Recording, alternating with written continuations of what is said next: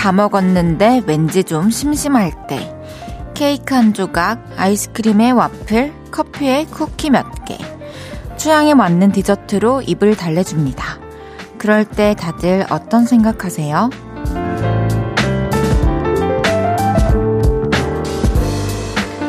누군가는 이런 감정이 든다고 합니다. 그래도 내가 평화로운 일상을 살아내고 있구나. 원하는 대로 디저트를 누릴 수 있다는 거. 마음도, 시간도, 주머니도 여유가 있을 때 가능한 일이니까요. 지금쯤이면 다들 식사는 끝내셨겠죠? 달달하고 새콤한 것들과 함께 평화로운 저녁 맞고 계셨으면 합니다. 볼륨을 높여요. 저는 헤이지입니다.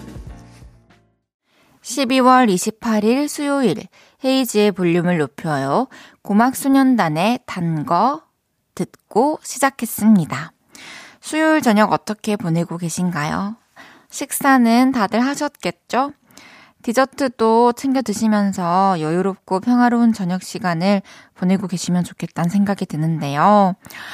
어, 디저트가 또 종류가 굉장히 많아서 여러분들은 어떤 디저트를 좋아하시는지 궁금합니다. 저는 진짜 디저트 관심 없다가 최근에 좀, 어, 주전부리들을 찾기 시작했는데요. 특히 하나 꽂힌 것은 구슬 아이스크림이에요. 그래서 무인 그 아이스크림 가게 있죠. 아이스크림만 파는 가게. 거기서 구슬 아이스크림을 많이 사왔는데요. 그 중에서도 특히 저는 솜사탕 맛 나는 걸 굉장히 좋아합니다. 어, 정경희님께서 헤이디 제 마음과 같네요. 딱 케이크 한 조각 정도 디저트가 필요한 시간이네요. 그쵸. 케이크 한 조각이랑 뭐 흰 우유 아니면 어, 따뜻한 아메리카노 이렇게 같이 먹으면 참 맛있겠네요. 이동훈님께서 전 오늘 선물 받은 캐러멜을 한 입 썰어 먹었는데 맛이 참 특별해서 좋았습니다. 소금맛 캐러멜이었는데 향이 끝까지 좋더라고요. 와, 캐러멜이 얼마만 하길래 썰어 먹을 정도인 거죠? 저도 이렇게 짜끄만한 거 말고는 캐러멜을 큰 거는 먹어본 적이 없어서 궁금하네요. 따뜻한 바람님께서 제 얘기 하시는 건가요? 전 저녁 삼겹살 먹고 지금 카스테라 크림빵 먹었어요. 전 먹고 나서 살찌겠다 딱 네 글자 떠오르던데. 근데 뭐 내년부터 다이어트 할 거니까. 잘하셨습니다. 와, 카스테라 크림빵 진짜 너무 맛있겠다. 전수진님께서 졸업 후 정식으로 일을 하며 가장 좋은 거였어요. 커피를 마시고 싶을 때 그냥 마실 수 있는 것. 학교 다니며 알바할 때는 학비며 교재비 등등 쓸 일이 많아 늘 생각하며 마셨었거든요. 그쵸. 커피, 저도 이제 한창 절약할 때는 이제 그, 그 스틱으로 된 거 사가지고 페트병 제일 큰 거 1.5리터짜리에 이제 한 두 봉지 털어놓고 막 흔들어서 이제 연한 아메리카노 한 병을 만들어요. 그래서 그거를 텀블러에 들고 다니면서 계속 먹고 했는데 그러면은 막 하루 이틀 거뜬히 먹을 수 있었던 기억이 나네요.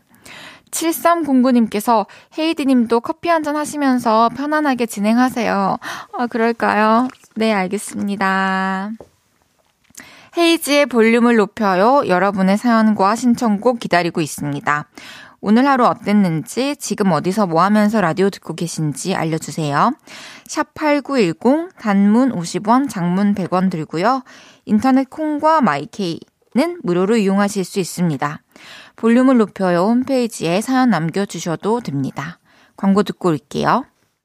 쉴 곳이 필요했죠. 내가 그곳이 돼줄게요.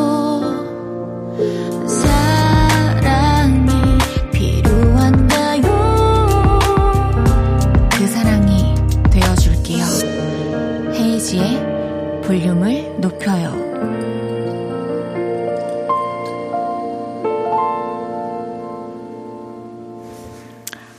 KBS 쿨 FM 헤이즈의 볼륨을 높여요. 함께하고 계십니다. 실시간으로 보내주신 문자들 소개해 드릴게요. 3417님께서 오늘은 샤, 샴푸 하셨군요, 헤이디. 인형이 살아있어도. 아니, 샴푸는 매일 해요. 제가 모자를 썼던 이유는 샴푸를 안 해서가 아니라 앞머리를 할 줄 몰라서 그랬던 거고, 이제 오늘은 또 제가 뿌리가 그새 자라가지고 뿌리 염색을 하고 왔거든요. 머리도 새로 붙이고. 그래서 그 드라이 좀 해달라고 했습니다. 샴푸는 매일 합니다. 이예나님께서 저도 구슬 아이스크림 솜사탕 맛 너무 좋아요. 맞아요. 원래는 제가 바나나 초코 맛을 좋아했거든요. 근데 요즘에는 아, 솜사탕 맛이 맛있더라고요. 고윤희님께서 초코 바나나가 짱인데. 어, 그러면 좋지. 우리 같은 걸로 싸울 일이 없으니까. 윤희야. 김태호님께서 디저트는 호두가 들어있는 메이플 시럽빵. 음, 맛있겠습니다. 5672님께서 판교의 에그타르트 맛집에서 에그타르트 10개 사서 가는 길이에요. 포르투갈 디저트라는데요. 홍콩 에그타르트와 대적할 만합니다. 한번 드셔보세요. 오, 포르투갈 디저트 에그타르트? 어떤 스타일인지 전혀 감이 안 오네요. 한번 여러분들도 접해보시길 바랍니다. 2600님께서 우리 집 최애 디저트는 홍시, 얼린 홍시요. 이야, 진짜 곶감이랑 홍시 집에 있으면은 정말로 좋은 간식이 되죠. 북극 여우님께서 뻥튀기에 바닐라 맛 아이스크림을 올려 먹어도 맛나는데, 저 이거 대학교 다닐 때 뻥튀기 두 장 사이에 어, 소프트 콘 바닐라 맛 아이스크림 이렇게 발라줬던 뻥튀기 아이스크림 집이 있었어요, 실제로. 정말 맛있었습니다. 박혜경님께서 전 좀 전에 딸기 찹쌀떡 사와서 먹었어요. 쫀득쫀득하고 하얗고 달달한 찹쌀떡 안에 촉촉한 딸기가 살살 녹았어요. 이거 뭔지 알 것 같아요. 이제 속에는 딸기가 온전히 있고 그 겉으로 이제 이 찹쌀과 이 하얀 가루까지 이렇게 묻혀져 있는 거 그거 맞죠? 한 입 베어 물면 딸기가 나오는. 5137님께서 퇴근하고 지칠 때면 달달한 후식 생각나는데 요즘은 8시부터 10시까지 매일 볼륨 듣느라 디저트가 필요 없어요. 헤이디 목소리가 너무 달달해서 디저트 안 먹어도 초코 케이크 먹은 것처럼 기분이 좋거든요. 깔깔. 감사합니다. 5137님. 어, 진짜 8시부터 10시까지 간신히 참았는데 그 뒤에 이제 자기 전이 고비죠. 잘 참아야만 합니다. 매일 이 시간 볼륨에서 모임을 갖습니다. 오늘도 모임의 테마를 알려드릴 건데요. 이건 나다 싶으시면 문자 주세요. 소개해드리고 선물 쏠게요. 오늘은 그럼 그렇지 했던 분 모여주세요. 어쩐 일로 남편이 일찍 왔다 했더니 얼굴만 비추고 바로 나가네요. 통장에 돈이 있다 했더니 대출이자가 안 빠져나간 거였어요. 이렇게 그럼 그렇지 하셨던 분들 문자 주세요. 문자 샵 8910 단문 50원, 장문 100원 들고요. 인터넷 콩과 마이케이는 무료로 이용하실 수 있습니다. 노래 듣고 와서 소개할게요. 소녀시대의 Forever One.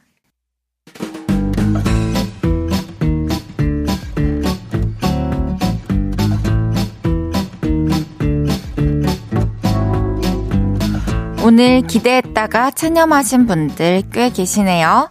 자자, 줄 맞춰서 서주세요. 앞으로 나란히.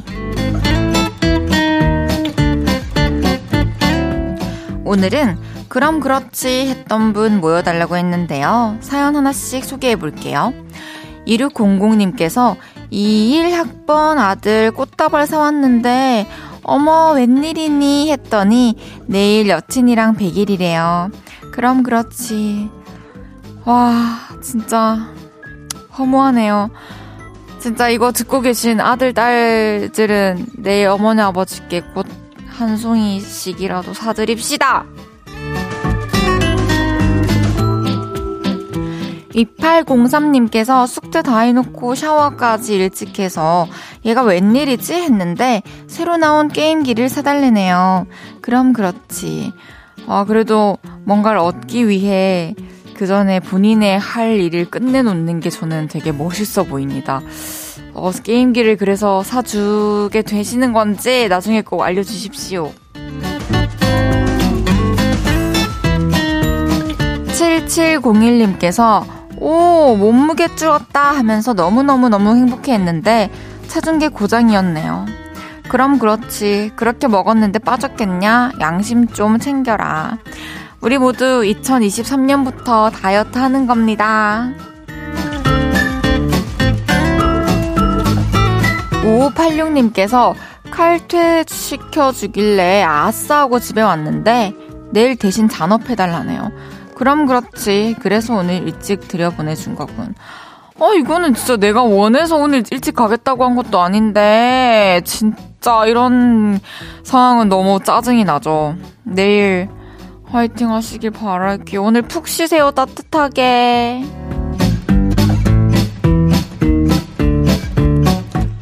새콩달콩님께서 딸이 갑자기 애교 섞인 말로 엄마 진짜 예뻐요 라고 해서 기분 업됐는데 엄마 근데요 음, 내일 학원 안 가면 안 돼요? 라고 하네요. 그럼 그렇지. 괜히 저런 말 할 딸이 아니죠. 애교에 한번 봐준다 했어요.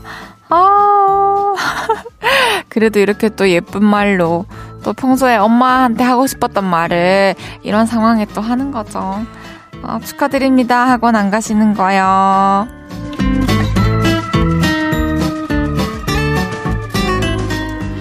언니가 새로 산 코트 입고 싶어서 살 빠졌다고 했다는 윤정희님. 동료가 이번 주 생일 챙겨받으려고 일부러 내 생일 물어봤다는 박혜은님. 조카가 피규어 받으려고 먹을 거 한 입 줬다는 피구왕 민키님까지 소개해드린 모든 분들께 커피 쿠폰 모바일 쿠폰 보내드립니다. 노래 한 곡 듣고 올게요. 조유리의 모를 수도 있지만. 조유리의 모를 수도 있지만 듣고 왔습니다.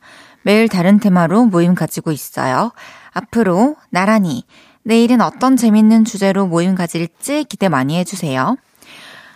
노의현님께서 오늘 생일인 여동생이 낳아주신 부모님께 고맙다며 자기가 케이크를 준비해야겠다더니 자기가 좋아하는 초콜릿 잔뜩 묻은 걸로 사왔네요. 부모님은 초콜릿 안 좋아하시는데 아, 초코 케이크 먹고 싶었군요, 동생분이. 근데 이제 또 부모님께 감사한 마음으로 또 케이크를 직접 준비하겠다 했지만 또 본인 생일이니까 또 오늘만큼은 동생분이 먹고 싶었던 케이크를 먹는 걸로. 생일 축하드립니다. 9555님께서 안녕하세요. 저 헤이디 라디오 자주 듣는데 우리 아빠도 볼륨 종종 듣고 계셨더라고요. 어제 아빠가 헤이디 라디오에 문자 보내는 법을 여쭤보셔서 가르쳐 드렸더니 문자라고만 보내셨더라고요. 라고 보내주셨습니다. 혹시 아버님 번호가 1852인가요? 진짜 딱 문자라고만 적어서 보내주신, 어제 보내주신 문자가 있는데요. 제가 볼륨을 듣는 두 부녀를 위해서 선물 보내드리겠습니다. 앞으로도 함께 해주세요. 김혁진님께서 헤이디 맨날 라디오만 듣다 오늘 오픈 스튜디오 처음 왔어요. 헤이디 일하는 모습 보니까 너무 신기해요. 안녕! 반가워요, 혁진씨. 인사해 주실 수 있어요? 반가워요. 보고 싶었어요. 어머나, 감사합니다. 와, 저도 신기하네요. 이렇게 이름으로만 뵙다가 또 오픈 스튜디오에 또 와주셔가지고 실제로 또 인사드리고 하면 괜히 굉장히 신기하답니다. 생각보다 우리가 되게 가까이 있어요. 어, 좋아요. 0929님께서 그럼 그렇지. 먹는 얘기 듣고 가만 있을 내가 아니지. 구슬 아이스크림 사왔어요. 라고 해주셨는데, 인증샷도 보내주셨는데, 소프트 베리 맛 사오셨다고 합니다. 소프트 베리 맛이면 제가 좋아하는 그건가요? 이제 1부 마무리하고요. 2부에 다시 돌아올게요.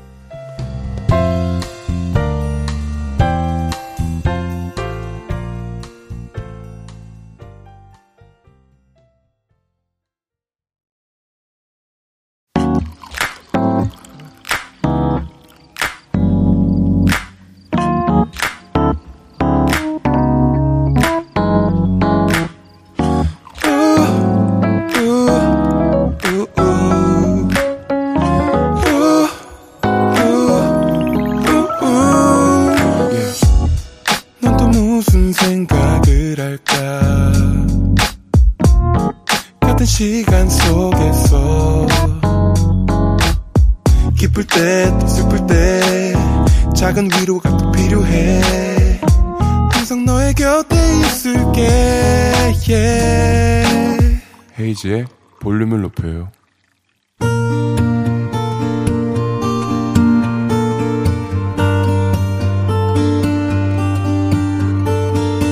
다녀왔습니다.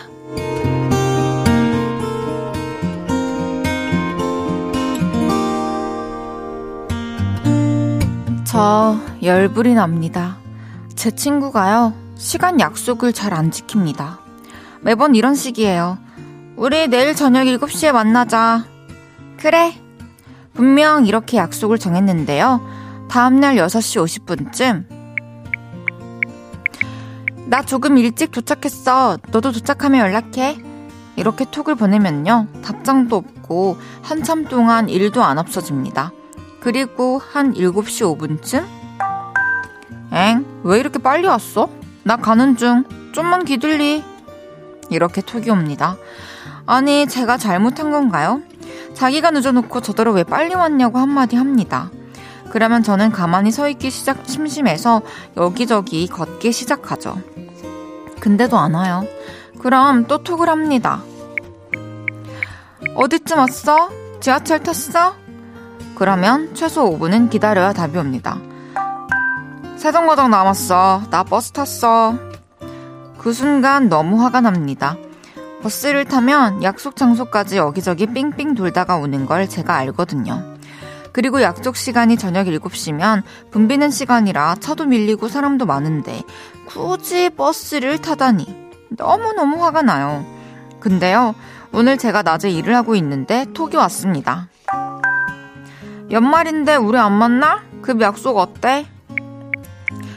콜, 퇴근하고 7시 반쯤 만날까? 어, 완전 좋아. 이따 만나.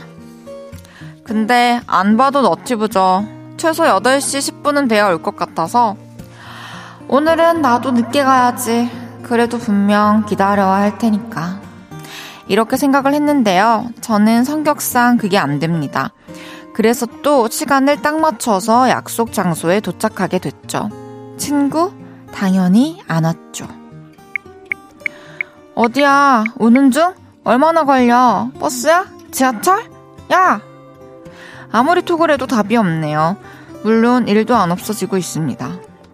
그 사이 볼륨을 시작했고 할 일은 없고 너무너무 심심하고 그래서 장문의 하소연을 쓰고 있습니다.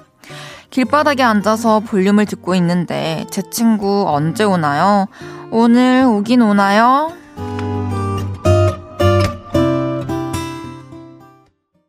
헤이지의 볼륨을 높여요. 여러분의 하루를 만나보는 시간이죠. 다녀왔습니다에 이어서 들으신 곡은 2PM의 기다리다 지친다 였습니다.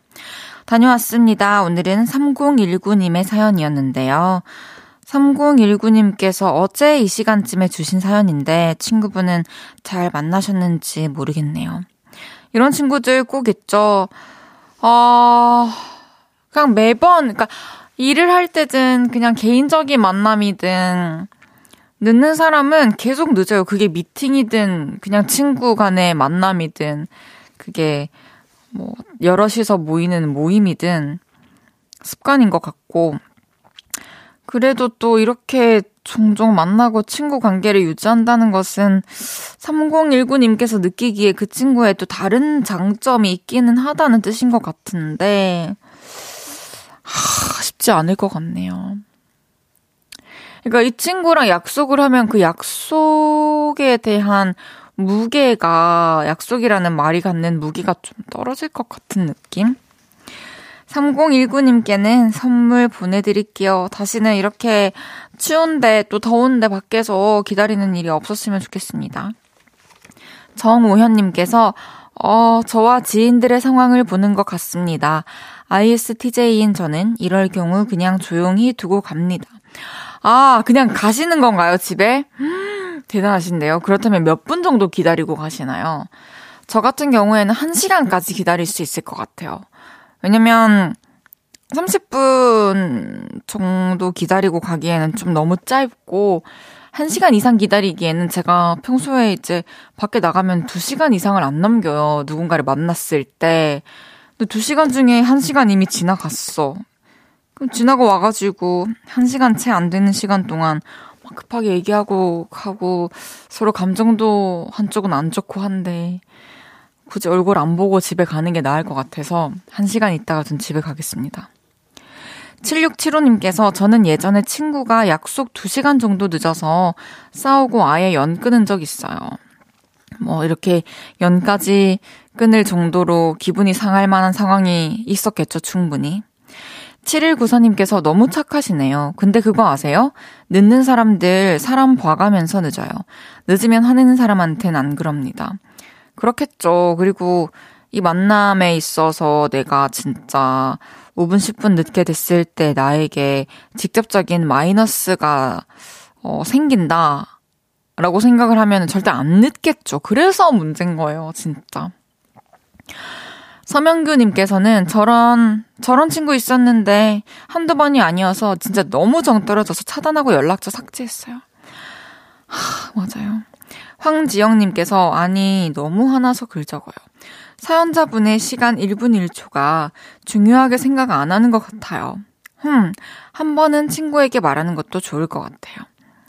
말하는 것도 좋지만, 아, 근데 이게 지금까지도 계속 이렇게 안 고치고 살아오고 있다는 것은 얘기를 한다고 곱게 딱 받아들이고 바로 싹 고쳐질련지 이런 상황이 없었을까요? 그냥 뭔가 억지로 누군가의 행동을 체계를 바꾸려고 하기보다 그냥 그게 너무 힘들면 안 보는 것도 방법일 것 같아요. 정우현님께서 저 아까 ISTJ 그 사람인데요. 5분 기다려보고 전화 걸어보고 안 받으면 갑니다. 너무 쿨해. 우리도 이렇게 합시다. 전 ISFJ지만 5분 기다릴게요. 그래요. 1시간 너무 많았던 것 같아요. 다녀왔습니다. 하루 일과를 마치고 돌아온 여러분의 이야기 볼륨에 풀어놔주세요. 속상했던 일, 웃겼던 일, 신기했던 일 등등 뭐든지 환영합니다. 볼륨을 높여요 홈페이지에 남겨주셔도 좋고요. 지금 바로 문자로 주셔도 됩니다. 문자샵 8910 단문 50원, 장문 100원 들고요. 인터넷 콩과 마이케이는 무료로 이용하실 수 있습니다. 노래 듣고 올까요? 성시경의 아픈 나를 성시경의 아픈 날을 듣고 왔습니다. 그거 아세요? 오늘은 수요일이고요. 여러분이 함께하고 계신 이곳은 KBS 헤이즈의 볼륨을 높여요예요. 아, 분위기 어떡하죠? 9013님께서 저 고등학교 교사인데 학생들 생활기록부 작성 중이라 야근 중이에요. 밖은 너무 춥고 아직 저녁도 못 먹었네요. 얼른 끝내고 퇴근하고 싶어요. 어, 이 시간까지 저녁도 못 드시고 너무 힘드실 것 같아요. 이제 또 끝나고 나오면 또 집 가는 길이 또 얼마나 추울까 이런 생각도 많이 드시고 그럴 것 같은데 또 이제 학생들이 한 반에 몇십 명씩 되는데 그걸 또 하나하나 다 적을 생각하니 또 끝이 안 보일 것 같기도 하고. 그렇지만 이제 또 1년 동안 정들었던 학생들, 이 친구들에 대해서, 이 친구들 이름과 이 친구들의 어떤 특징들을 적는 것은 이제 마지막이니까요. 조금만 더 힘내서 마지막 편지 같은 그 글을 조금만 더 꾹꾹 눌러 담아 써주시길 바랍니다. 화이팅입니다.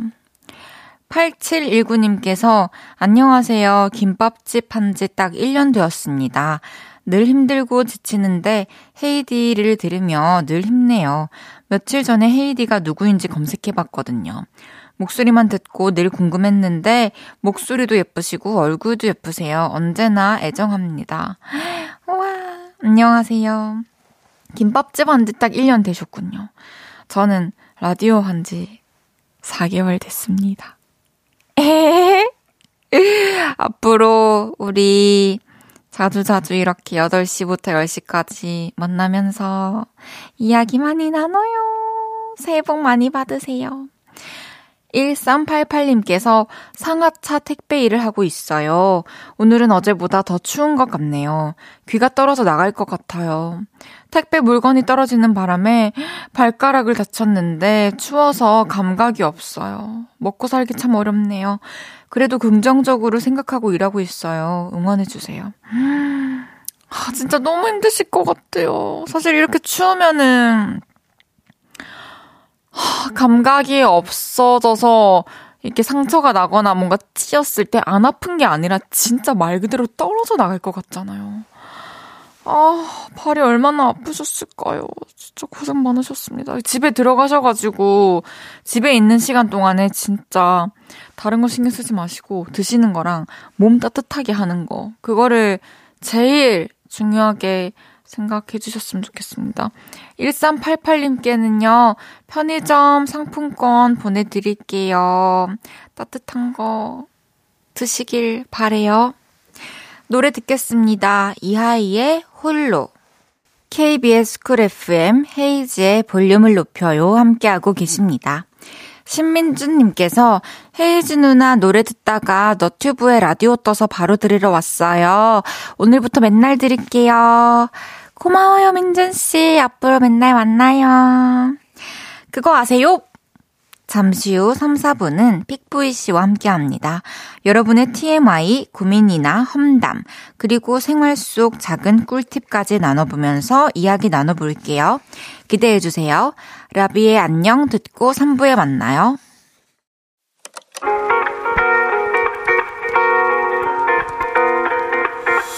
매일 밤 내게 발베개를 해주며 우린 라디오를 듣고 내 매일 저녁마다 넌 잠긴 목소리로 말했다 5분만 더 듣고 있을게.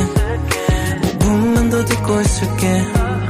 5분만 더 듣고 있을게. 다시 볼륨을 높이네. 헤이즈의 볼륨을 높여요. 헤이지의 볼륨을 높여요. 3부 시작했습니다. 6815님께서 졸업을 앞두고 스터디 카페 와서 자격증 공부하면서 오랜만에 누나 목소리 들으려고 라디오 켰어요. 부산콘에서 누나 울 때 같이 운 사람 나야 나. 콘서트 이후 누나를 제 마음에서 버리기로 했어요. 사랑해 버리려고요. 우리 우리 팬들이 이렇게 참 까불어요. 귀엽게. 버리세요. 아주 그냥 사랑해 버리세요. 9749님께서 헤이즈 저 외로워요. 같이 초밥 먹으러 갈 사람이 없어서 혼자 회전 초밥집에 갔어요. 쓸쓸해서 못 먹을 줄 알았는데 당당하게 열 접시 뚝딱 해치웠어요. 어, 어떤 것 때문에 외롭고 쓸쓸하게 느끼시는 건지 잘 모르겠지만 이렇게 당당하게 열 접시 초밥 드실 수 있다는 것은 마음이 아주 풍요로운 사람이라 생각합니다. 잠시 후에는 그거 아세요? 러블리 자이언트 픽보이 씨와 함께 합니다. 어플 콩 받으시면 커다란 픽보이 씨 보이는 라디오로도 만나실 수 있어요. 광고 듣고 올게요.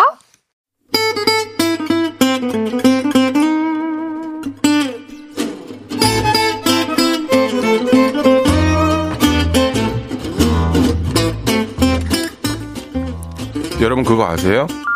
너튜브에서 헤이즈의 볼륨을 높여 검색하면 아이들의 누드 라이브 영상 다음으로 헤이즈 픽보이의 커플 해명 영상이 조회수 제일 높다는 거 알고 계셨나요? 황당하지만 너무나도 놀라운 사실. 나만 알고 있었던 하찮고 재밌는 사실. 그런 걸 쓱 알려주고 싶을 때 우리는 이렇게 말문을 엽니다. 그거 아세요?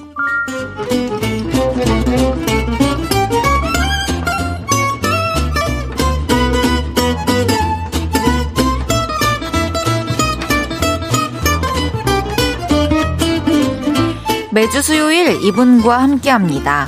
몸집과 다르게 귀여운 매력을 뿜어내고 계신 분이죠.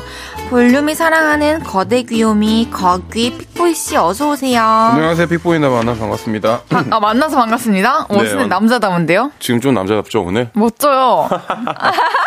안녕하세요 여러분. 이재원님께서 거요미 픽보이님 반가워요. 반갑습니다 이재원님. 승희 왔다님께서 픽돌이 오늘 꽤나 귀여운 걸. 감사합니다 승희 왔다님. 오혜진님께서 두 분 머리가 또 같은 색. 자꾸 자꾸 잘 맞는데 혹시 아, 머리. 봅시다. 저희 근데 머리가 이게 여러분들이 오빠, 와 그라노. 왜왜 왜? 진짜 비슷한데요? 아 이게 저는 이제 슬슬 빠지고 있는 중이고 지금 실제로 헤이디 씨 보면은 헤이디 씨는 좀 구릿빛 느낌이 더 나요. 구릿빛이요? 네. 머리에서요? 네네네. 어, 고마워요. 아닙니다. 별거 아닙니다. 아, 근데 참 스타일이 비슷하긴 한 것 같아요. 헤어가 어느 순간부터. 그죠? 김재선님께서 픽부이님 오늘 뽀로로 같아요. 아 이게 제가 모자가 너무 귀여워요. 제가 이런 귀돌이 모자를 되게 좋아하는데요. 귀가 시려. 귀돌이. 네, 이런 걸 좀 써서 감사합니다. 좋게 봐주셔서 김재선님. 너튜브에서 헤이즈의 볼륨을 높여 검색하면 우리 둘 영상 조회수가 72만이라고요? 어머, 어떻게 그럴 수가 있죠? 팬분이 찍어 올리신 영상인데 오픈 스튜디오에서 오신 팬분이 둘이 커플이라고 물으니까 우리가 극대노하는 영상이었는데 우리가 케미가 좋긴 한가 봐요. 커플이냐는 질문도 받고. 어, 저는 개인적으로 케미 좋다고 생각해요. 뭐 주변에서 헤이즈 어때 이런 거 묻나요? 아, 아니요. 뭐 주, 뭐 친구들 많잖아요. 아,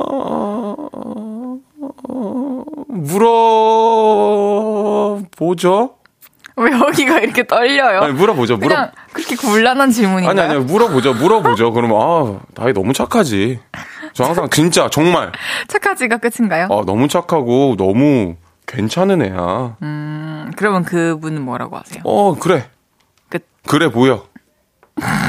착해 보여. 알겠어요. 그리고 조혁재님께서 사연을 주셨는데 픽보이 네. 씨가 소개해 주세요. 그거 아세요? 픽보이 씨는 볼 때마다 느끼는 건데요. 생각이 깊고, 배려심이 큰 사람 같아요. 키 큰 사람이 싱겁다고 하는데 절대 그렇지 않고요. 꽉꽉 차 있는 사람 같아서 호감이 갑니다. 매주 매주 술마다 기대하게 돼요. 어, 꽉꽉 차 있는 사람이세요? 저는 완전 거의 고봉밥 수준으로 꽉꽉 차 있죠. 정말요? 정말 꽉꽉 차 있죠. 어, 키 큰 사람이 싱겁다는 말이 있긴 한데 이 말에 대해서 어떻게 생각하셔요? 왜 이런 말이 그러니까, 생각, 생겼을까요? 키 큰 사람이 싱겁 다는 게 약간 좀 뭔가 영양가가 없다 이런 뜻이라면 저는 완전 인간 완전 그겁니다 비타민입니다. 진짜요? 그렇게 따지면 다뭐 있어요. 어, 어떤 부분에서? 탄단지부터 시작해서 다 있어요. 저. 아, 픽보이님께? 네. 어, 알겠습니다. 네. 이제 슬슬 코너 시작해봐야죠. 픽보이 씨 그거 아세요? 코너 소개 부탁드립니다. 네. 여기저기 말하고 싶어서 입이 근질근질한 이야기들 그거 아세요 하면서 보내주시면 됩니다. 각종 생활 꿀팁, 남의 험담, 추억담, 남의 TMI, 고민 이야기, 추천하고 싶은 노래나 영화 등등 뭐든지 좋습니다. 문자 샵8910 단문 50원, 장문 100원 들고요. 인터넷 콩 마이케이는 무료로 이용하실 수 있습니다. 헤이지의 볼륨을 높여요. 홈페이지에 오셔서 사연 남겨주셔도 됩니다. 자, 그럼 첫 번째 사연부터 소개해 볼게요. 0115님의 사연입니다. 그거 아세요? 저 며칠 전에 사주 카페 다녀왔습니다. 사주 보는 걸 좋아하는 친구가 한 명 있는데요. 이제 해도 바뀌는데 사주 한번 보러 갈래? 난 싫어. 너 맨날 보러 가는데 뭐 특별한 것도 없고 바뀌는 것도 없고. 아, 그럼 가서 나만 볼 테니까 같이만 가주라. 그래서 가게 됐는데요. 친구가 사주를 다 봤을 때쯤 사주 봐주시는 선생님이 저한테 한마디 하셨습니다. 친구는 왜 안 봐? 아, 저는 딱히 궁금한 게 없어서요. 그래? 근데 친구는 2023년에 좋다, 다 좋아, 제가요? 뭐가요? 말 그대로 다 좋아. 내년에 돈 좀 만지겠다. 그리고 지금 남자친구 없지. 네. 내년에 생겨.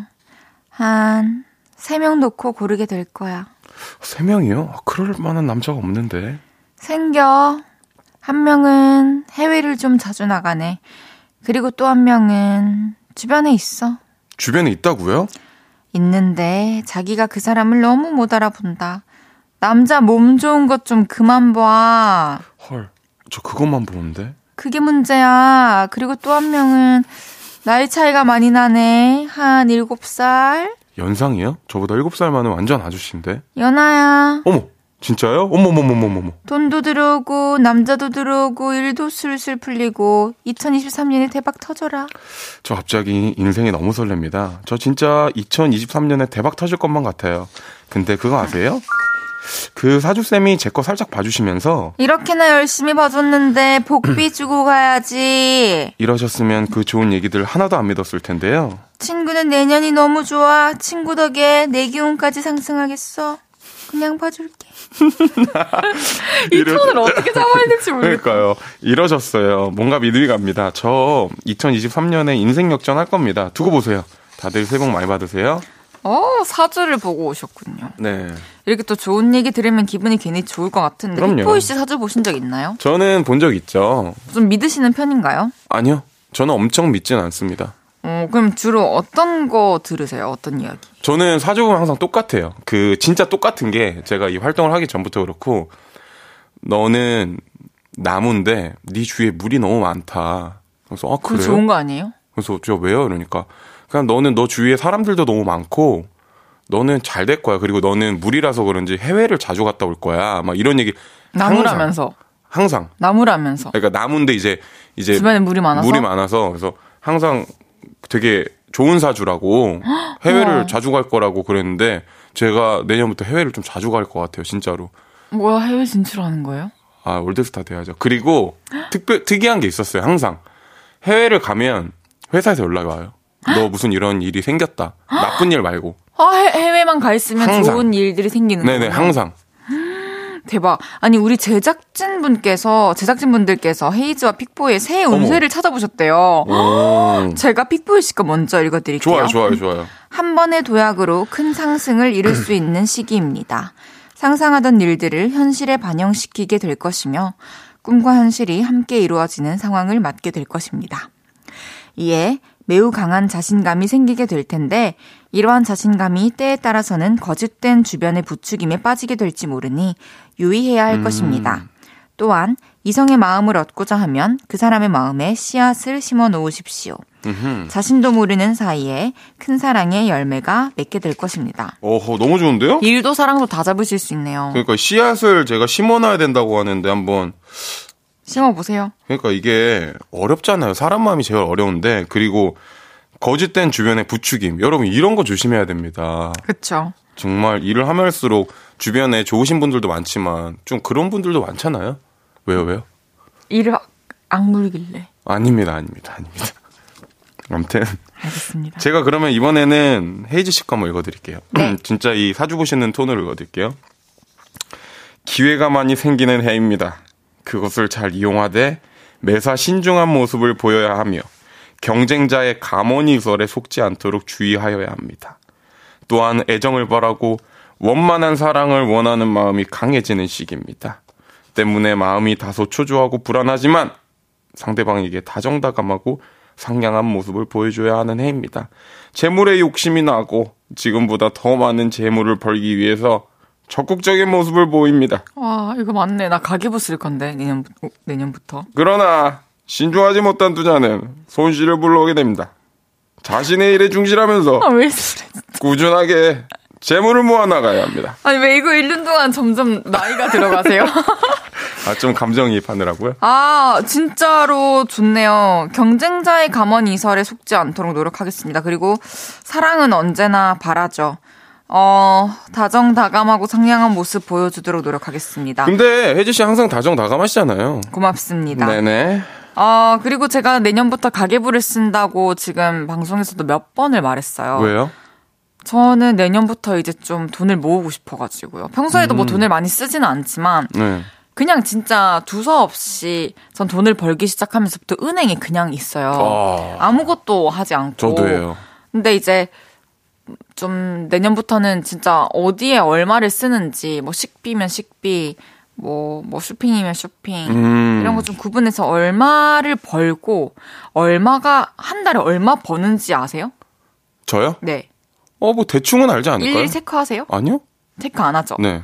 그걸 정확히 알고, 그 수입에서 내가 몇 퍼센트를 쓰는지, 어. 정확히 제가 체크하고 싶어졌어요. 어, 완전 지금 눈빛이 저 헤이즈 씨가. 지금 완전 이글이글해요.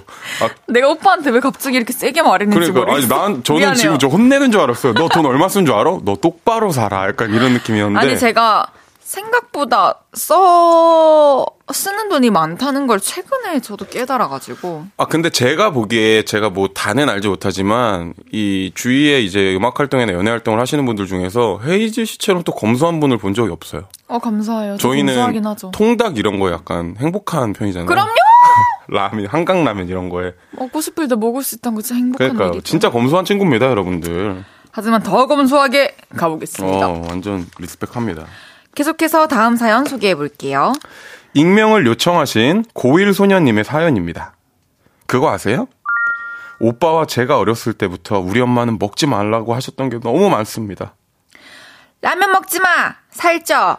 치킨도 먹지 마! 살쪄! 예. 피자, 햄버거, 과자, 콜라, 사탕, 초콜릿 다 먹지 마! 예. 저희는 물론이고 아빠까지 덩달아 쭉 못 드시고 계십니다. 근데요, 제가 몇 달 전에 아빠한테 톡을 했어요. 아빠, 나 치킨 먹고 싶어요. 힝. 그리고 한 30분이 지났는데요. 퇴근을 하시던 아빠가 저한테 톡을 보내셨어요. 딸내미, 엄마 몰래 옥상으로 와. 저희 집 바로 위층이 옥상이거든요.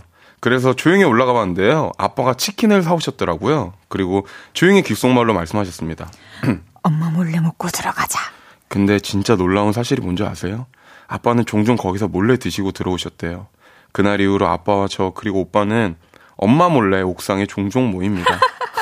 귀여워. 저녁 시간 저녁 시간 때 저녁 시간 때쯤 오빠 오빠가 세 명 단톡방에 톡을 보냅니다. 저 오늘 독서실 끝나고 10시 40분쯤 도착 예정입니다. 그러면 아빠가 10시쯤 배달 어플로 맛있는 걸 시키시죠. 그리고 요청사항에 이렇게 적으십니다. 벨 누르지 마시고 옥상으로 올라가는 계단 박스 뒤에 살짝 숨겨놓고 가주세요. 부탁드립니다. 10시 40분쯤 오빠와 음식이 거의 동시에 도착하면 저와 아빠는 허름한 옷을 주워 입고 나가면서 외칩니다. 여보, 우리 나갔다 올게! 우리 운동하고 올게요. 그리고 옥상으로 올라가죠. 혹시라도 이야기 소리가 집에 들릴까봐 우리는 대화 한마디 안 하고 먹기만 해요. 그리고 시차를 두고 집에 들어가서 순서대로 후다닥 샤워를 합니다. 음, 이게 무슨 냄새야? 안 그러면 엄마한테 딱 걸릴 게 뻔하거든요. 근데 진짜 무서운 게 뭔지 아세요? 근데 요즘 왜 다들 점점 살이 쪄? 셋이나 몰래 뭐 먹어? 저희 너무 오싹했어요. 그래서 당분간은 옥상에 안 모이기로 했습니다. 체중을 살짝 감량하고 1월 중순쯤부터 다시 시작하려고요. 다들 저희처럼 몰래 뭐 먹어보신 적 있나요? 음, 집에서 학교에서 군대에서 회사에서 몰래 먹기 위해 수를 써보신 적 있는 분들 여러분의 이야기도 들려주세요. 샵 8910 단문 50원 장문 100원 들고요. 인터넷 콩과 마이케이는 무료로 이용하실 수 있습니다. 소개되신 분들께 핫초코 한 잔씩 쏠게요. 와우. 픽보이 씨는 몰래 뭐 먹어본 적 있나요? 저는 굳이 따지면 뭘 몰래 먹어보진 않았는데요. 그 그럴 땐 있죠. 저도 다이어트를 할 때가 있었는데 이게 너무 더 잘하시겠지만 사실 이 카메라에 비치는 것보다 좀 더 말라야 되잖아요. 그래서 많이 마늘나야죠. 그때는 이제 저희 회사는 뭐 제가 이제 아이돌 분들이 아니니까 그 정도는 아닌데 먹는 게 약간 눈치 보일 때가 있어요. 그때 이렇게 가끔 그쵸. 뭐 캔디 같은 거는 저도 그래요. 그거 빼고 몰래 먹은 적은 군대? 군대에서. 군대에서 빼고 없어요. 저는 학교에서 고등학교 왜 몰래 먹었어요? 중학교 고등학교 때 수업 시간에 그랬으면 안 되는데 그 막 손 막 꿈 꿈땡이 아, 네네. 이 옥수수 강림 아, 네네네네네네. 그거랑 막 그런 거 있잖아요 막 빵 같은 거 네네네네. 아, 몰래 먹고. 그런 거는 고등학교 때 거의 다 하죠. 이렇게 그런 거 그러니까 수업 시간에 먹으면 너무 맛있었고 너무 죄송하지만 비땡즈 이런 거 알죠 아. 털어 먹는 거 그런 거 너무 좋아했고 저도예요. 생각해 보면 고등학교 때 있었는데, 네 그 책상 서랍에 항상 다들, 하나쯤 넣어놨죠 하나쯤. 초코 초코파이 또 그거 떡찌개 만들려고 그죠, 그죠. 이렇게 손으로 계속 좀 무르고 있고 저는 한번 걸렸던 적 있어요. 되게 무서운 선생님이었는데, 이 조그만한 옥수수 콘 같은 거 있잖아요. 네. 그걸 이렇게 먹고 이러고 입을 가리고 있었는데, 선생님이, 제 이름이 권성환이에요, 분명히. 야, 네네. 권성환, 너 지금 뭐야? 그래서, 진짜 무서웠었어요. 그래서, 어?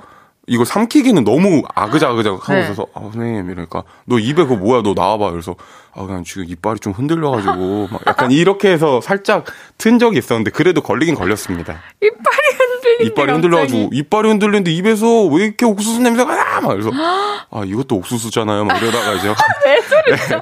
선생님이 아, 너 나랑 장난하냐? 막 이렇게 해가지고 진짜 그랬더니 장난했네. 장난쳤죠. 승희 왔다 님께서 몰래라는 짜릿함은 늘 아빠한테 배움. 우와 아, 로맨틱한데요. 로맨틱하다. 이거 로맨틱하다. 아빠 아빠. 아, 약간 좀 보고 싶다. 아버님이 이러신 분, 이런 아버님 분들도 많잖아요. 좀 어머님이 엄하시고 아버님이 약간 좀, 야, 괜찮아. 아빠가 다 커버쳐 줄게. 이런 아버님이신 것 같아요. 저희 아버지는 그 방에 항상 안방에 빨래 그 베란다에 빨랫줄 있잖아요. 네네네. 거기에다가 빨래 집게로 과자랑 간식을 다 널어놨어요.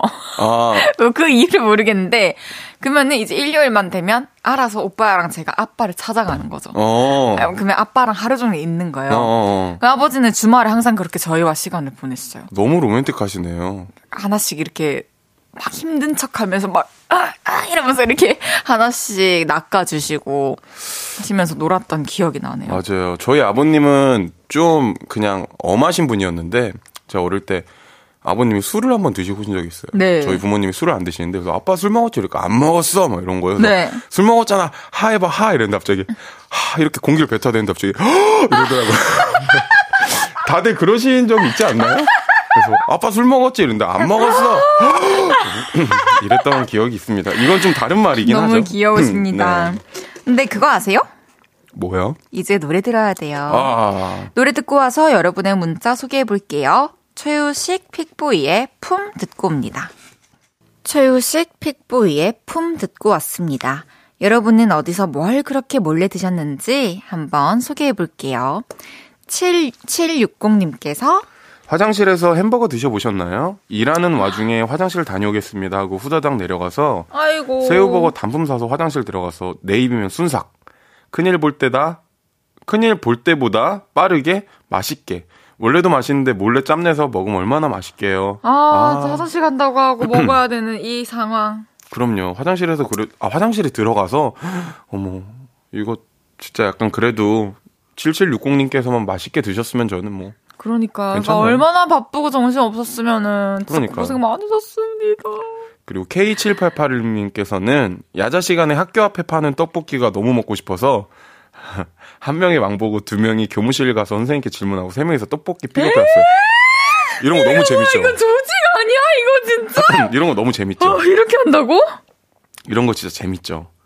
그리고 뭐 운이님께서는 군대에서 전화로 몰래 치킨을 시켜서 분리수거장 뒤쪽 담벼락에서 몰래 받아서 분리수거장에 숨어서 먹었던 기억이 있습니다. 치킨집, 치킨집 사장님이 올 때 라이트 끄고 오세요. 센스 보시죠? 아 이렇게 또 아무래도 오, 그 픽보이 씨도 군대 있을 때 이런 거 있었나요? 저희는 너무 멀리 있어서 안 왔는데 이런 배달이 아예 없었어요. 네 부대가 몇 개 있다고 하더라고요. 어머 그랬군요. 와 이제 3부 마칠 시간입니다. 4부에 사연 더 만나볼게요.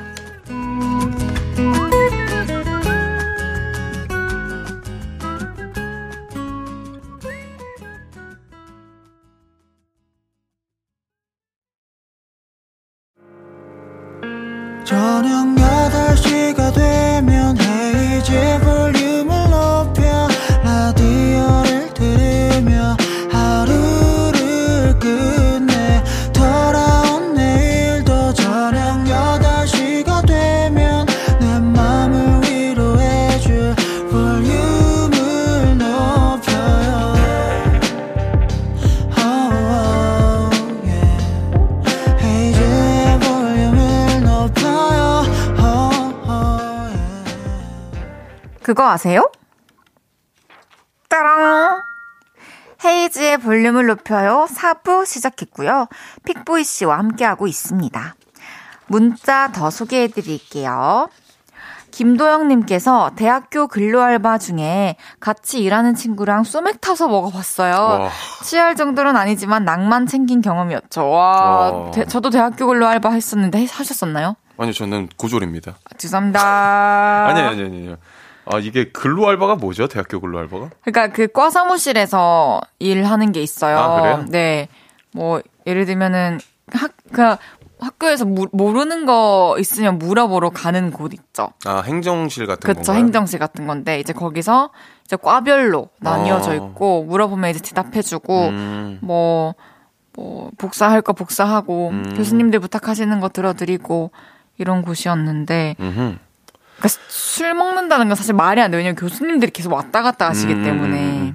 근데 뭐 둘이 저런 추억을 만들면 친구랑 그러게요. 평생 뭐 행복하게 순이 왔다님께서 기숙사 살 때 몰래 창문으로 배달 음식 줄로 연결해서 시킨 적 많았어요. 와. 와, 거의 라푼젤이네요. 김수연님께서 저도 학창 시절에 엄마가 백설기를 싸주셨었는데 수업 시간에 너무 먹고 싶어서 한 입 먹고 숨기고 하다가 타이밍이 안 맞아서 백설기를 입에 넣으려는 순간 선생님과 눈이 마주치는 순간 지우개인 척 노트 위에 비볐어요. 이거- 진짜 순발력. 이, 이거 진짜 수현님 이거 진짜 MSG 없이 진짠가요? 그럼 대단한데 이 그러니까 엄청 학생이. 이 정도 순발력이면은 네. 이야, 진짜 대단한데요. 9334님께서 저는 요즘에 텀블러에 어묵이랑 어묵 국물 담아서 출근해요. 어묵은 잘라달라 해서 한 입 오물오물 먹을 수 있어요. 사무실에서 호호 불면서 커피 먹는 척 어묵 오물오물 입에서 씹어 먹고 있어요. 어, 근데 이것도 나쁘지 않은 방법 같긴 해요, 저는. 이거는 진짜 좋은 방법인 게 저도 이제 겨울 되면 어묵 국물 진짜 좋아하는데 그 이게 시중에 팔 거예요. 그 티백처럼 그냥 넣으면은 어묵 국물이 우러나요. 에이, 거짓말. 어, 정말 그게 있어요. 아? 그래서 저도 근데 이제 거기는 건더기는 없죠. 네. 어묵은 없죠. 약간 그 따뜻한 국물만 근데 그 따뜻한 싶을 때. 국물만 들고 다녀도 아, 그래요? 너무 속 뜨끈해집니다. 한번 찾아보겠습니다. 저 좋아하기 때문에. 다음 문자 읽어 주세요. 네. K811, K8111님께서 보내주셨는데요. 이거 진짜 옛날 이야기인데요. 학교에서 석유난로 피웠어요. 거기 노란 양은 주전자에 라면 다섯 개 넣고 야자 시간에 끓여 먹곤 했어요. 오. 와 라면 끓여 먹은 적은 난 없어. 저도 없어요. 막 초, 초등학교 때 비빔밥 이런 건 있었어도. 전 그런 적도 없는데. 아, 그래요? 계란을 해 먹은 적은 있어요. 어디에? 계란 구워서 난로 위에. 아, 진짜요? 네, 그 어디 이렇게 해가지고 그 저희 반에 어떤 남자 하구의 누나가 응. 항상 계란을 이렇게 와, 싸들고 와가지고 저희 반에서 그렇게 구워줬어요. 아, 그래요? 그러면 이제 다 같이 나눠 먹었죠. 소금도 찍어가지고. 전 그런 적은 없어가지고. 어, 근데 되게 신기하네요. 라면을 또 이런 데 먹으면 맛있을 아, 텐데. 정말 맛있었겠다. 음. 임세정님께서 학원 다닐 때 선생님이 등 돌릴 때마다 입에 맞아. 과자 쑤셔 넣었는데 맞아 맞아. 지금 생각하면 알고도 모른 척 하신 것 같아요. 당연하죠. 와 완전 공감됩니다. 완전 알고 모른 척 하신 거죠. 2758님께서 여자친구랑 치킨 안 먹기로 약속했는데 여자친구 없을 때 몰래 시켜 먹었어요. 그런데 나중에 배달, 배달 어플 기록으로 걸렸어요. 이제는 기록 삭제해서 들키지 않을 거예요. 그래도 되게 귀여우시네요. 아니, 이제는 몰래 안 먹을 거예요가 아니라 기록 삭제가 또 있나 봐요. 네, 들키지 않을 거라고. 아, 이런 또 약속을 할 수도 있죠. 뭔가 금연한다고 하고 몰래 흡연하는 그런 느낌 아닌가요? 그렇죠. 금주한다고 하고 그렇죠, 그렇죠. 또 음주하고. 그런 느낌이겠죠. 배세경님께서 코로나 시국에 학교 다니신 분들은 다 공감할 거예요. 마스크 끼고 있어서 뭐 먹어도 와. 잘안 걸려요. 마스크 밑쪽으로 과자 쑥 넣어서 녹여 먹기. 이거 괜찮다. 이거 괜찮다. 이거 진짜 약간 지금도 사실 유효한 팁이잖아요, 이거는. 이거는 이제 녹여 먹을 수 있는 과자들 넣어가지고. 맞아요. 이거 너무 급하게 먹으면 입천장 우리 다 까집니다. 맞습니다. 아, 저희 또 다음 사연 소개해 볼게요. 네. 634, 634님의 사연입니다. 그거 아세요? 10년 가까이 회사 생활을 하면서 부러웠던 사람이 있습니다. 부장님 아니고요. 팀장님 아니고요. 막내도 아닙니다. 회사 근처 카페 사장님입니다. 회사 사람들이 아침마다 커피 한 잔씩 사들고 출근을 하고요. 점심을 먹고 또 커피를 먹습니다. 뭘로 드릴까요? 아, 다섯 장이란요? 라떼 두 잔, 카푸치노 세 잔, 모카 다섯 잔 주세요. 총 15잔 맞으시죠? 다들 커피 한 잔씩 사들고 사무실에 들어오죠. 그리고 일하다가 좀 졸리다 싶으면 부장님이 또 한마디 하십니다. 아, 피곤하지 않아? 우리 커피 좀 사다 마실까? 그러면 또 15잔. 근데 이런 팀이 얼마나 많겠어요. 게다가 우리 회사는 규모가 좀 있, 있거든요. 그래서 대략 계산을 해봤습니다. 그 사장님은 하루에 몇 잔의 커피를 내리실지, 돈으로 계산하면 그게 다 얼마쯤 될지, 그리고 순이익이 얼마나 될지. 아, 근데 그거 아세요? 제 연봉보다 훨씬 괜찮겠더라고요. 그래서 한 3년 전에 결심을 했습니다. 돈을 모아서 퇴사를 하고 우리 회사 앞에 자그마한 카페를 내기로요. 그리고 몇 달 전 제가 드디어 그 꿈을 이뤘습니다. 이야, 카페를 차려버렸구만. 우리 여기 맨날 와야겠어. 호호호호. 부장님이야 우리 팀이었던 직원들이 매일매일 오고요. 퇴사한 직원이 회사 앞에 카페를 차렸다니까 회사 사람들이 엄청 와요. 그리고 와서 너도 나도 물어보십니다. 사장님, 진짜로 우리 회사 다니셨었어요? 어때요? 회사 다니는 게 좋아요? 아니면 카페 하시는 게 좋아요? 아, 솔직히 말씀드려도 될까요? 지금이 5억 배 좋습니다. 하하하하. 진짜요? 아. 미안해요. 근데, 근데 그거 아세요? 5억 배 좋기도 한데 5억 배 힘들기도 합니다. 그래도 다행인 건 테이크아웃 전문이라 매장 관리가 좀 편하고요. 어차피 저녁 때는 사람이 별로 없어서 문을 일찍 닫습니다. 이래저래 신경 쓸 게 많아서 피곤하긴 하지만 그래도 좋습니다. 하하하하. 와, 진짜 이거는 뭔가 한 편의 드라마 같은 청춘물 같은 그런 사연이었는데요. 엄청 낭만적이지 않아요? 네, 다니던 회사를 때려치우시고 그 회사 앞에 카페를 차리신 분의 사연이었습니다. 네네네. 회사원들이 진짜 많이 하는 생각 중에 하나래요. 회사 앞에 저 카페는 한 달에 얼마를 벌까? 음. 회사 때려치우고 카페를 할까? 근데 이제 그걸 이루신 거잖아요. 그죠. 이게 쉽지 않아요. 아, 생각은 하는 건 다 쉽지만. 쉬운 일이 진짜 없는데 더 힘들어도 어쨌든 또 더 행복하다고 하시니까 너무 다행이고요. 정혜수님께서 와 실행력 대단하시네요. 김연아님께서 와 이걸 진짜 실천했네요 대박. 또 조혁재님께서 카페 사장님들은 커피 사러 오시는 직장인들이 제일 부러울 거예요. 남의 떡이 커 보이는 법. 지금 내일에 충실하면서 불을 키워가 봅시다. 아, 너무 멋있는 말인데요. 오 좋아요. 그리고 송명근님께서는 회사 및 카페에서 주문서 이만큼 뽑혀서 바닥 굴러다니는 거 보고 조금 깜짝 놀랐습니다. 저 사실 어 그 어떤 포지션에 있어도 맞아요. 남의 떡이 제일 커 보이죠. 누구의 누구든 누구든 노고가 있죠. 저도 그럼요. 이제 카페에서 일을 해본 경험이 있는데 이 몇십 잔씩 들어오잖아요. 네. 진짜 미쳐요. 이제 울고 싶어요. 정말로 이게 음, 헷갈리고 그리고 이제 음료가 한 종류만 들어오는 게 아니라 음, 맞아요. 여러 종류가 나올 때는 이게 순서도 헷갈리고 그리고 이제 또 열 잔 넘어가면은 이 다른 걸 하는 동안 식어선 안 되잖아요. 음. 네. 빨리빨리 하는 것도 너무 힘들고 저도 카페에서 알바를 한번 하고 싶어가지고 예전에 네. 지원서를 넣었던 적이 있어요. 스무 살 초반에. 근데 거기가 여대 앞이었거든요. 오. 그 여대 이름은 말씀드릴 수 없겠지만 왜 말씀드릴 수 아? 얘기해도 되나요? 학교는 괜찮아요. 아, 괜찮아요? 네. excuse. 경인여대. 경인여대라는 아, 네네. 곳 앞에서 근데 거기 그 지- 내용에 얼굴이 출중하셨으면 좋겠다라고 했는데 제가 저를 시험 한번 해봤거든요. 오. 뽑힐 수 있을까? 바로 떨어지더라고요. 연락 준다고 했는데. 진짜? 그래서 카페에 대한 전 알바 기억은 없습니다. 딴 건 다 있는데 그날 뭐지? 너무 상처를 많이 받아서 아무튼 실수하셨네. 아 그런 것 같아요. 갑자기 아. 이 얘기 왠지 모르겠네. 김은지님께서 최근에 카페 직원이 됐어요. 카페 일은 처음이라 평일 점심시간에 되면 긴장돼요. 맞아요. 알바 경력은 어. 있지만 카페 알바는 처음이라 직장인들 몰려오실 때 너무 겁나요. 어. 하지만 예전에 했던 알바들보다 좋아하는 헤이디 노래와 커피를 내리는 낮은 행복해요. 진짜 헤이디 노래와 커피 내리는 낮은 행복 그 자체죠. 은지씨 화이팅! 우리 그럼 노래 듣고 다음 사연 만나볼게요. 네. 빅뱅의 봄, 여름, 가을, 겨울.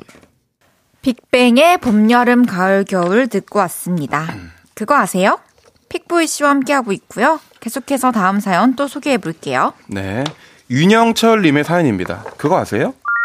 취미 생활을 할 때는 정신 건강을 위해서 취미를 즐기겠어. 이런 생각보다는 오 사랑하는 사람을 위해서 해야지. 이런 생각으로 접근하는 게 훨씬 더 재밌고 보람찬 취미 생활을 할 수 있는 것 같아요. 명절 때라도 어머니 대신 내가 요리해야지. 이런 생각으로 요리를 취미 삼아 했더니 다양한 요리를 할 줄 아는 사람이 됐고요. 사랑하는 헤이즈에게 피규어를 만들어줘야지. 이런 생각으로 피규어 세상에 뛰어들었더니 훨씬 더 빠르고 즐겁게 손재주가 늘어났습니다. 최근에는 헤이디에게 내 손으로 만든 오르골을 선물해야지. 왜? 이런 생각. 아, 내 팬 기만하지 마. 아니에요, 아니에요. 이런 생각으로 제가 너무 흥분했나봐요. 죄송합니다. 이런 생각으로 오르골을 세계에 빠, 오르골의 세계에 빠져들고 있습니다. 가벼운 편곡과 편곡까지. 목, 목공예, 금속공예에 대해서 공부하고 있죠. 매일매일 기쁩니다. 저는 취미가 많지 않은 매일 출퇴근만 간신히 하는 사람이었고, 집에 오면 눕기 바쁜 사람이었는데, 누군가를 위해 취미 생활을 즐기며 더 행복한 나날을 보내고 있습니다. 너무너무 감사합니다, 영, 영철 씨. 제가 영철 씨에게 피규어를 선물 받았는데, 저 캐릭터도 있고, 또 제가 좋아하는 것들 있잖아요. 아, 실제로 받으셨어요? 아, 실제로 받았어요. 오. 라, 이 볼륨을 라, 높여를 통해서 전달해 주셨는데, 네. 너무 귀여운, 뽀짝뽀짝한, 요만한 이 액자 안에 들어있는 피규어고, 음. 꺼낼 수도 있고, 아, 그래요? 네. 정말 특별한 선물이 아- 사랑스럽답니다. 너무너무 감사합니다. 음. 어, 픽보이 씨는 뭔가 이렇게 뭐 만들고 꾸미고 이런 거 좋아하시나요? 아니요. 저는 좋아하진 않는데 최근에 취미를 가지려고 하는 게 향이 너무 궁금하더라고요. 왜냐면 저도 그렇고 헤이지 씨도 향수를 되게 좋아하시잖아요. 맞아요. 근데 그 향 성분을 이렇게 보면은 되게 많단 말이에요. 그쵸, 엄청 많죠. 그래서 내가 만들어 볼까 이런 생각 때문에 취미를 그걸로 하고 있고 아, 굳이 앞에 이- 지금 말해주신 윤영철님 저도 좀 비슷한 게 이제 다이어트 할 때 운동 가기 너무 싫단 말이에요. 그때 부모님 생각을 해요. 엄마 아빠는 그래도 나 어릴 때 나를 위해서 좀 일찍 일어나고 더 힘들었을 텐데 진짜? 이게 뭐라고 이런 생각을 좀 하면 그런 건 도움이 돼서 좀 공감이 가긴 가네요. 와, 멋집니다. 감사합니다. 손윤찬님께서 그거 아세요? 누나가 독감에 걸렸어요. 어머. 엄마 있을 땐 다 죽어가는데 저하고만 있을 땐 멀쩡해요. 노래 부르면서 춤도 추고 엄청 잘 노는데 어머. 엄마만 오시면 계속 기침하면서 아픈 척해요. 학원은 여롭고 몸 상태 괜찮으면 갈 수 있어서 학원 안 가려는 거예요. 말할까요? 말하지 마, 윤찬아.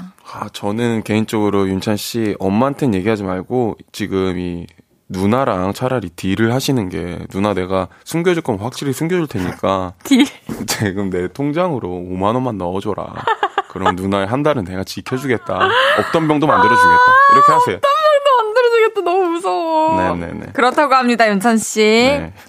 6799님께서 그거 아세요? 어머, 지난주 당근, 당근마켓으로 모니터 팔러 나갔는데 상대가 초등학교 때 제가 짝사랑하던 여자애더라고요. 근데 그 애는 저를 몰라보더라고요. 대박! 와. 근데 이게 6799님 너무 낭만적인, 약간 영화의 한 장면 같잖아요. 어떻게 또 이렇게 만났지, 다시? 근데 운명? 운명일 수도 있죠. 저는 운명을 믿습니다. 근데 이게 6799님이 진짜로 더 마음이 있으면 한 번 더 연락을 해보시면 전 좋겠어요. 맞아요. 근데 이분도 진짜 몰라본 거였으면 좋겠어요. 그리고 그러게요. 더 아는- 새롭게 뭔가 다가올게. 아니 아는데 괜히 아 걔네 아, 모른. 척해야겠다. 아, 이런 것만 아니었으면 진짜 좋을 것 같아요. 8728님께서 그거 아세요? 저 임신했어요. 너무 자랑하고 싶은데 아직 초기라 자랑을 못했어요. 여기에 먼저 자랑해도 될까요? 와 너무 축하드립니다. 아 너무 영광인데요. 진짜 너무 너무 영광. 축하드립니다. 진짜 너무 축하드려요. 진짜로. 와, 또 저희가 무슨 말씀을 더 드릴 수 있을까요? 와가야가 건강하게 뱃속에 열 달 동안 있다가 이제 또 세상에 나왔을 때 엄청나게 행복한 일들만 앞에 차라란 펼쳐지길 바라겠습니다. 저도 건강한 아기 꼭 출산 응원하겠습니다. 정말로. 응원할게요. 아 너무 영광입니다. 볼륨으로 태교하시길 바라겠습니다. 저희가 열달 동안 그러니까 우리가 진짜 저는 그런 생각을 많이 해요. 진짜 남녀노소 음. 어떤 상황, 어떤 직업 상관없이 모든 사람들이 듣고 있잖아요. 누군가에게는 우리가 하는 이 음성이 음, 그 맞아요. 태교가 될 수도 있고, 위로가 될 수도 있고, 또 자장가가 될 수도 있는 건데, 어 맞아요. 태교가 될 수도 있다 생각하면 진짜 조금 더 예쁜 말들과 그럼요. 저도 사실 긍정적인. 조금 더. 근데 저도 그걸 공감하는 게 저는 이렇게 고정적으로 라디오가 처음이잖아요. 예. 근데 택시에서 저는 술 오늘만 나오니까 음. 택시나 이제 포장마차에서 일하시는 분이 이걸 듣는 걸 제가 들었거든요. 볼륨을 높여요. 예, 예. 근데 우와. 되게 혼자 이렇게 좋아하시면서 하는 걸 보고 좀 약간 뿌듯하더라고요. 왜냐면 저희 이 한마디 한마디가 누군가한테는 되게 위안이 되고 위로가 될 수 있는 게 어, 되게 그쵸? 좋은 것 같아요. 그리고 저희도 위로를 받고 아, 엄청. 봤죠. 너무 감사합니다. 어, 근데 그거 아세요? 뭐요? 이제 픽보이 씨 보내드릴 시간인데요. 이제 가야 돼요, 여러분들. 음, 우리 이제 새해에 보게 됩니다. 남은 2022년은 어떻게 보내실 건가요? 어, 남은 2022년은 사실 이번 연도는 좀 올해 했던 거 생각하면서 좀 가족들이랑 보낼 생각입니다. 좋습니다. 어, 2022년 마무리 잘 하시고요. 2023년에 만나요. 그 전에 이렇게 볼륨에서 하는 그게 있어요. 해피, 해피, 해피 뉴이 이렇게 하는 게 있어요. 아, 그래요? 네, 합시다. 네. 네. 모자도 예쁘네요. 귀 강조, 강조해 주시면 돼요. 시작. 해피, 해피, 해피 뉴이. 안녕히 가세요. 안녕하세요. 새해 복 많이 받으세요, 여러분들. 네, 저는 픽보이 씨 보내드리고 광고 듣고 오겠습니다. 헤이즈의 볼륨을 높여요에서 드리는 12월 선물입니다. 전통차 브랜드 니티네티에서 달콤하게 가벼운 요정티, primer 맛집 자트인사이트에서 soft watery cream primer, 톡톡톡 예뻐지는 톡스앰필에서 마스크팩과 secret tip 팩트, 천연 화장품 봉프레에서 모바일 상품권, 아름다운 비주얼 아비주에서 뷰티 상품권, 아름다움을 만드는 우신 화장품에서 엔드뷰티 온라인 상품권, 160년 전통의 마루코메에서 미소된장과 누룩소금 세트, 하남 동래복국에서 밀키트 복요리 3종 세트, 마스크 전문 기업 유이온랩에서 핏이 예쁜 아레브 칼라 마스크, 캐주얼 럭셔리 브랜드 르 아르베이에서 headwear 제품, 에브리바디 엑센코리아에서 barrel bag 블루투스 스피커, 아름다움을 만드는 오엘라 주얼리에서 주얼리 세트, 신개념 주얼리 브랜드 콜렉티언에서 목걸이 세트, 블링 옵티컬에서 성공하는 사람들의 안경 블링 광학 선글라스를 드립니다.